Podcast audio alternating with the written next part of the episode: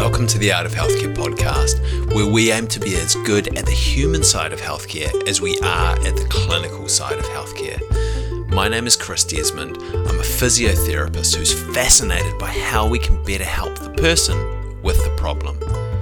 Join us as we learn how to connect better, how to show up better, and how to understand our patients and ourselves better. Hey, welcome to the Art of Healthcare podcast. I'm your host, Chris Desmond. This is the show where I usually talk with experts who help us get better at helping the person with the problem.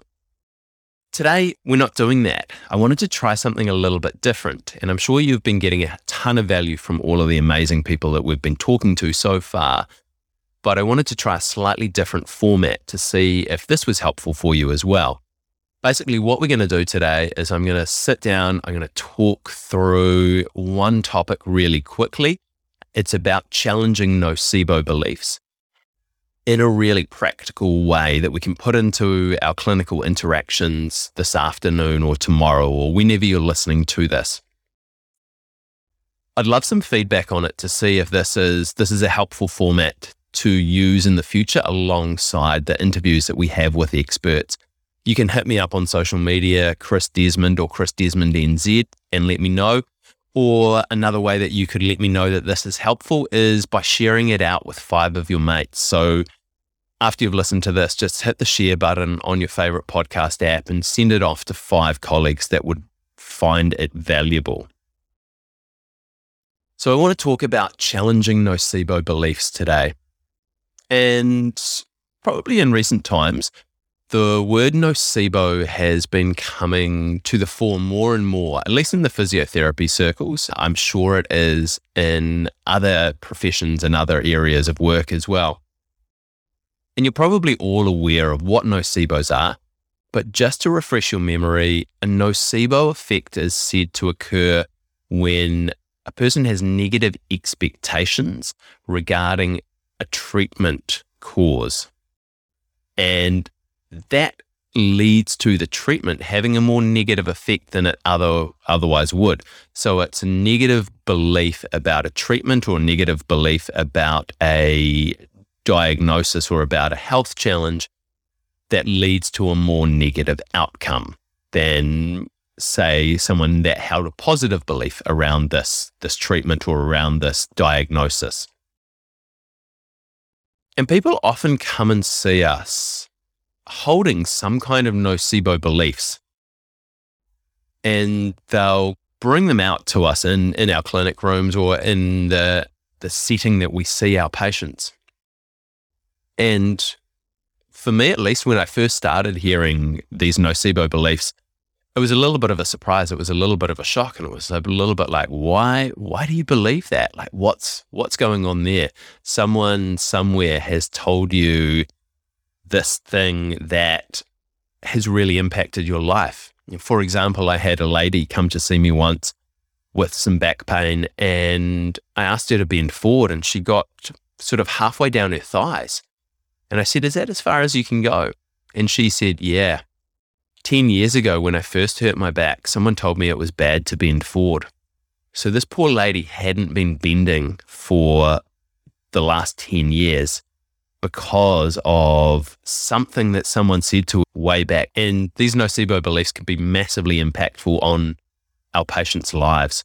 And there's a variety of reasons that, that people come to these beliefs. Sometimes it's the information that they found on Google. Uh, sometimes it's social media influencers spouting off these beliefs.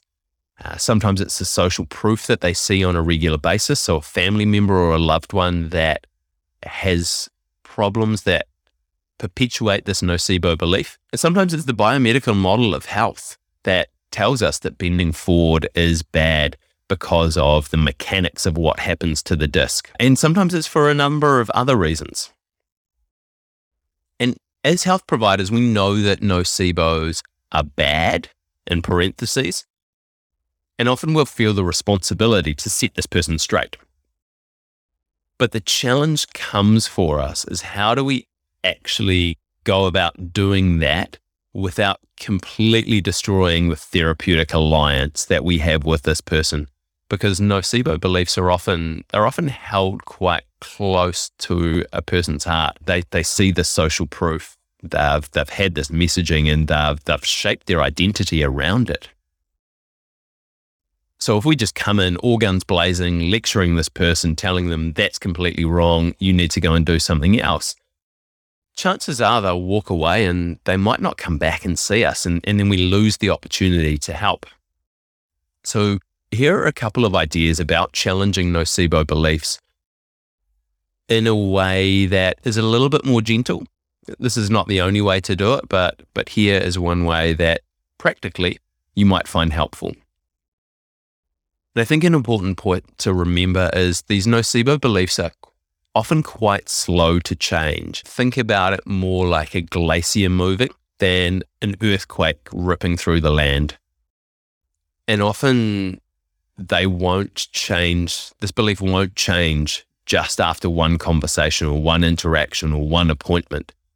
Often it's something that, that takes time and takes ongoing conversations. So I guess when we're when we're looking to address a nocebo belief, there's probably some questions that you should come back to or you should start off with actually before you even begin. So ask yourself these these four questions. Firstly, is challenging this belief worth my time? Could I better spend my time doing something else with this person?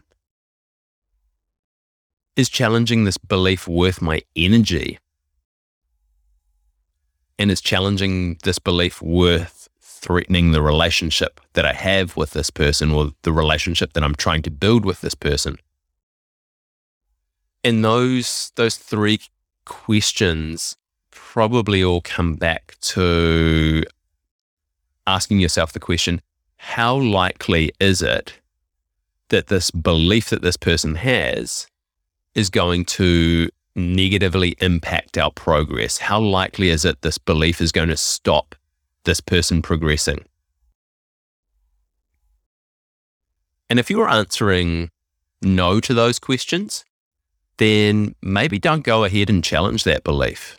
Maybe just let that one lie for the time being or address it further down the track with this person. But if you do decide that it's worth your time, worth your energy, and worth the challenge to the relationship, then you can approach it this way. So when you begin, focus on on how that person came to the belief in the first place and use how questions. So just come straight out and, and ask them. Actually, that's that's a really interesting concept there. How do you come to believe that? And using using how questions as opposed to why questions is a little bit softer in an approach. So if you ask someone, why do you believe that?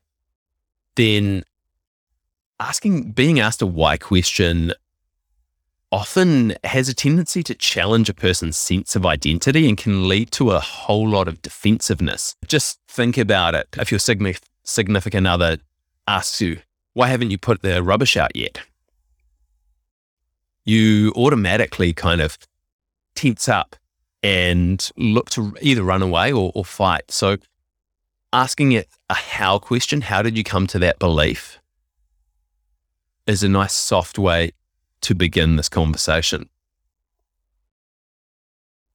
And then after you've talked to them about that, ask them to explain that belief. Ask them to kind of go a little bit deeper about, okay, so if you believe that, what does that then mean?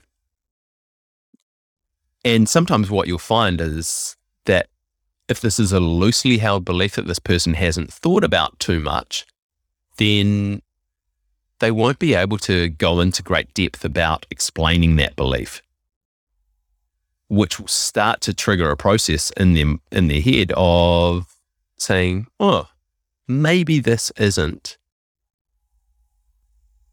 a thing that I do need to worry about." So asking them to explain that belief. And then going on and asking them, how confident are they in that belief? On a scale of zero to 10. So we love, we love the numeric rating scale. So zero is you're not confident at all, or 10, you would bet your life on it.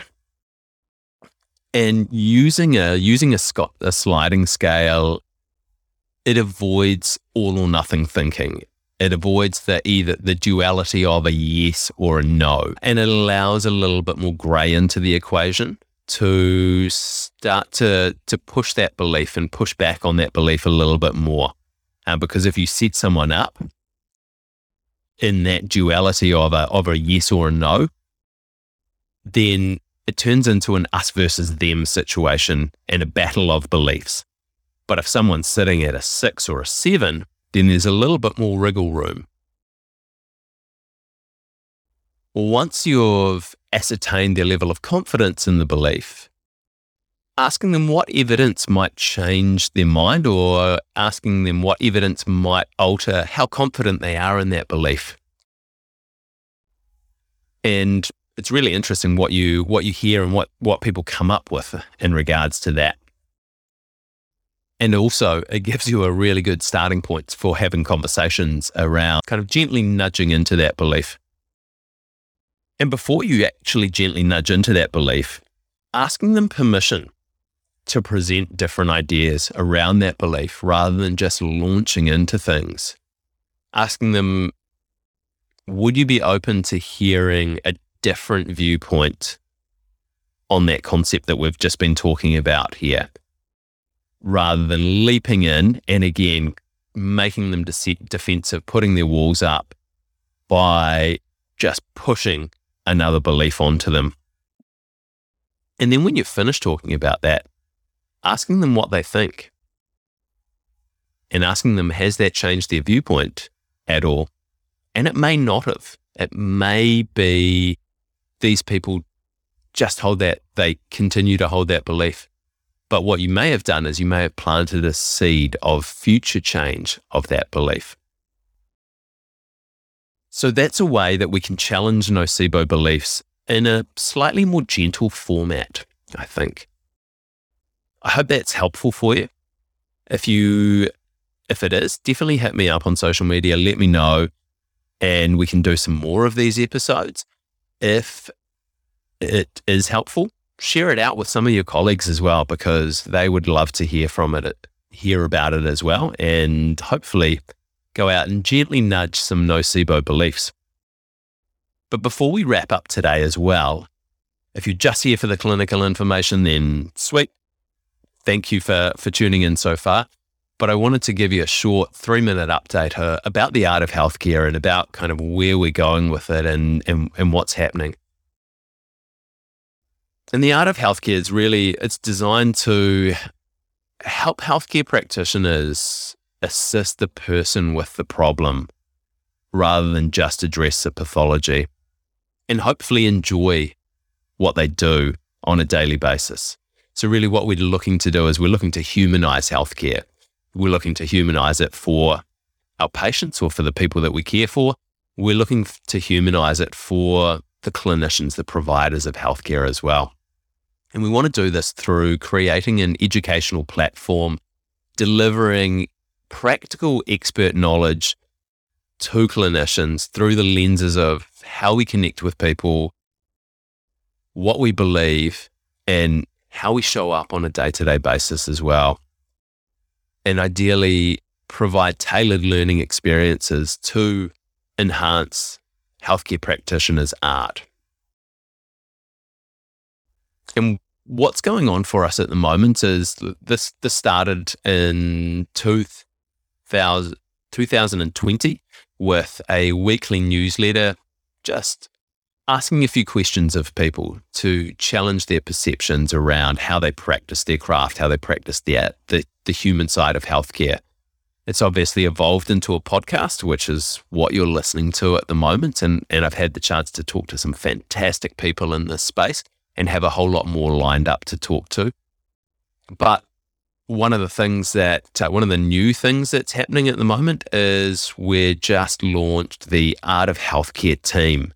And the Art of Healthcare team, it's a safe and supportive online learning community, which really goes deep into the human skills of healthcare, which they're vital to the future of top quality healthcare.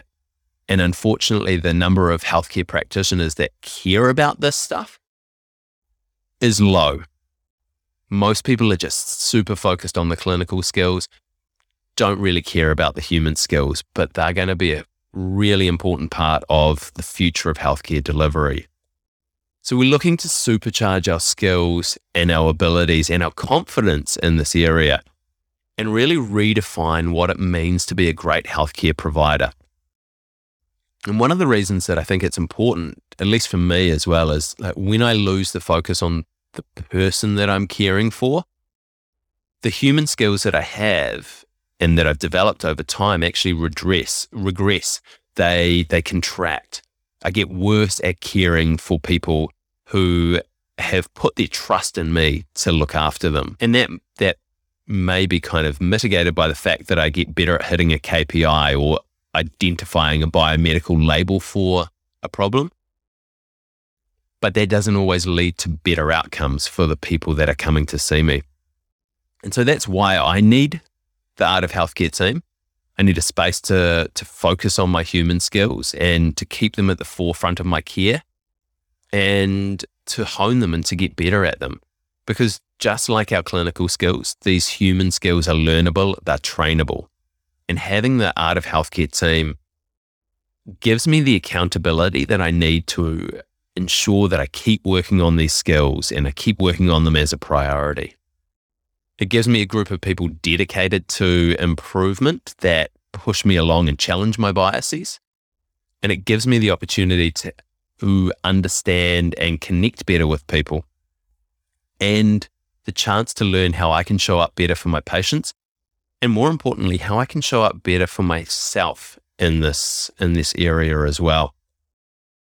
If this sounds like something that's interesting for you, we'd love to have you on board. You can head over to team.artofhealthcare.nz to find out more information and to sign up.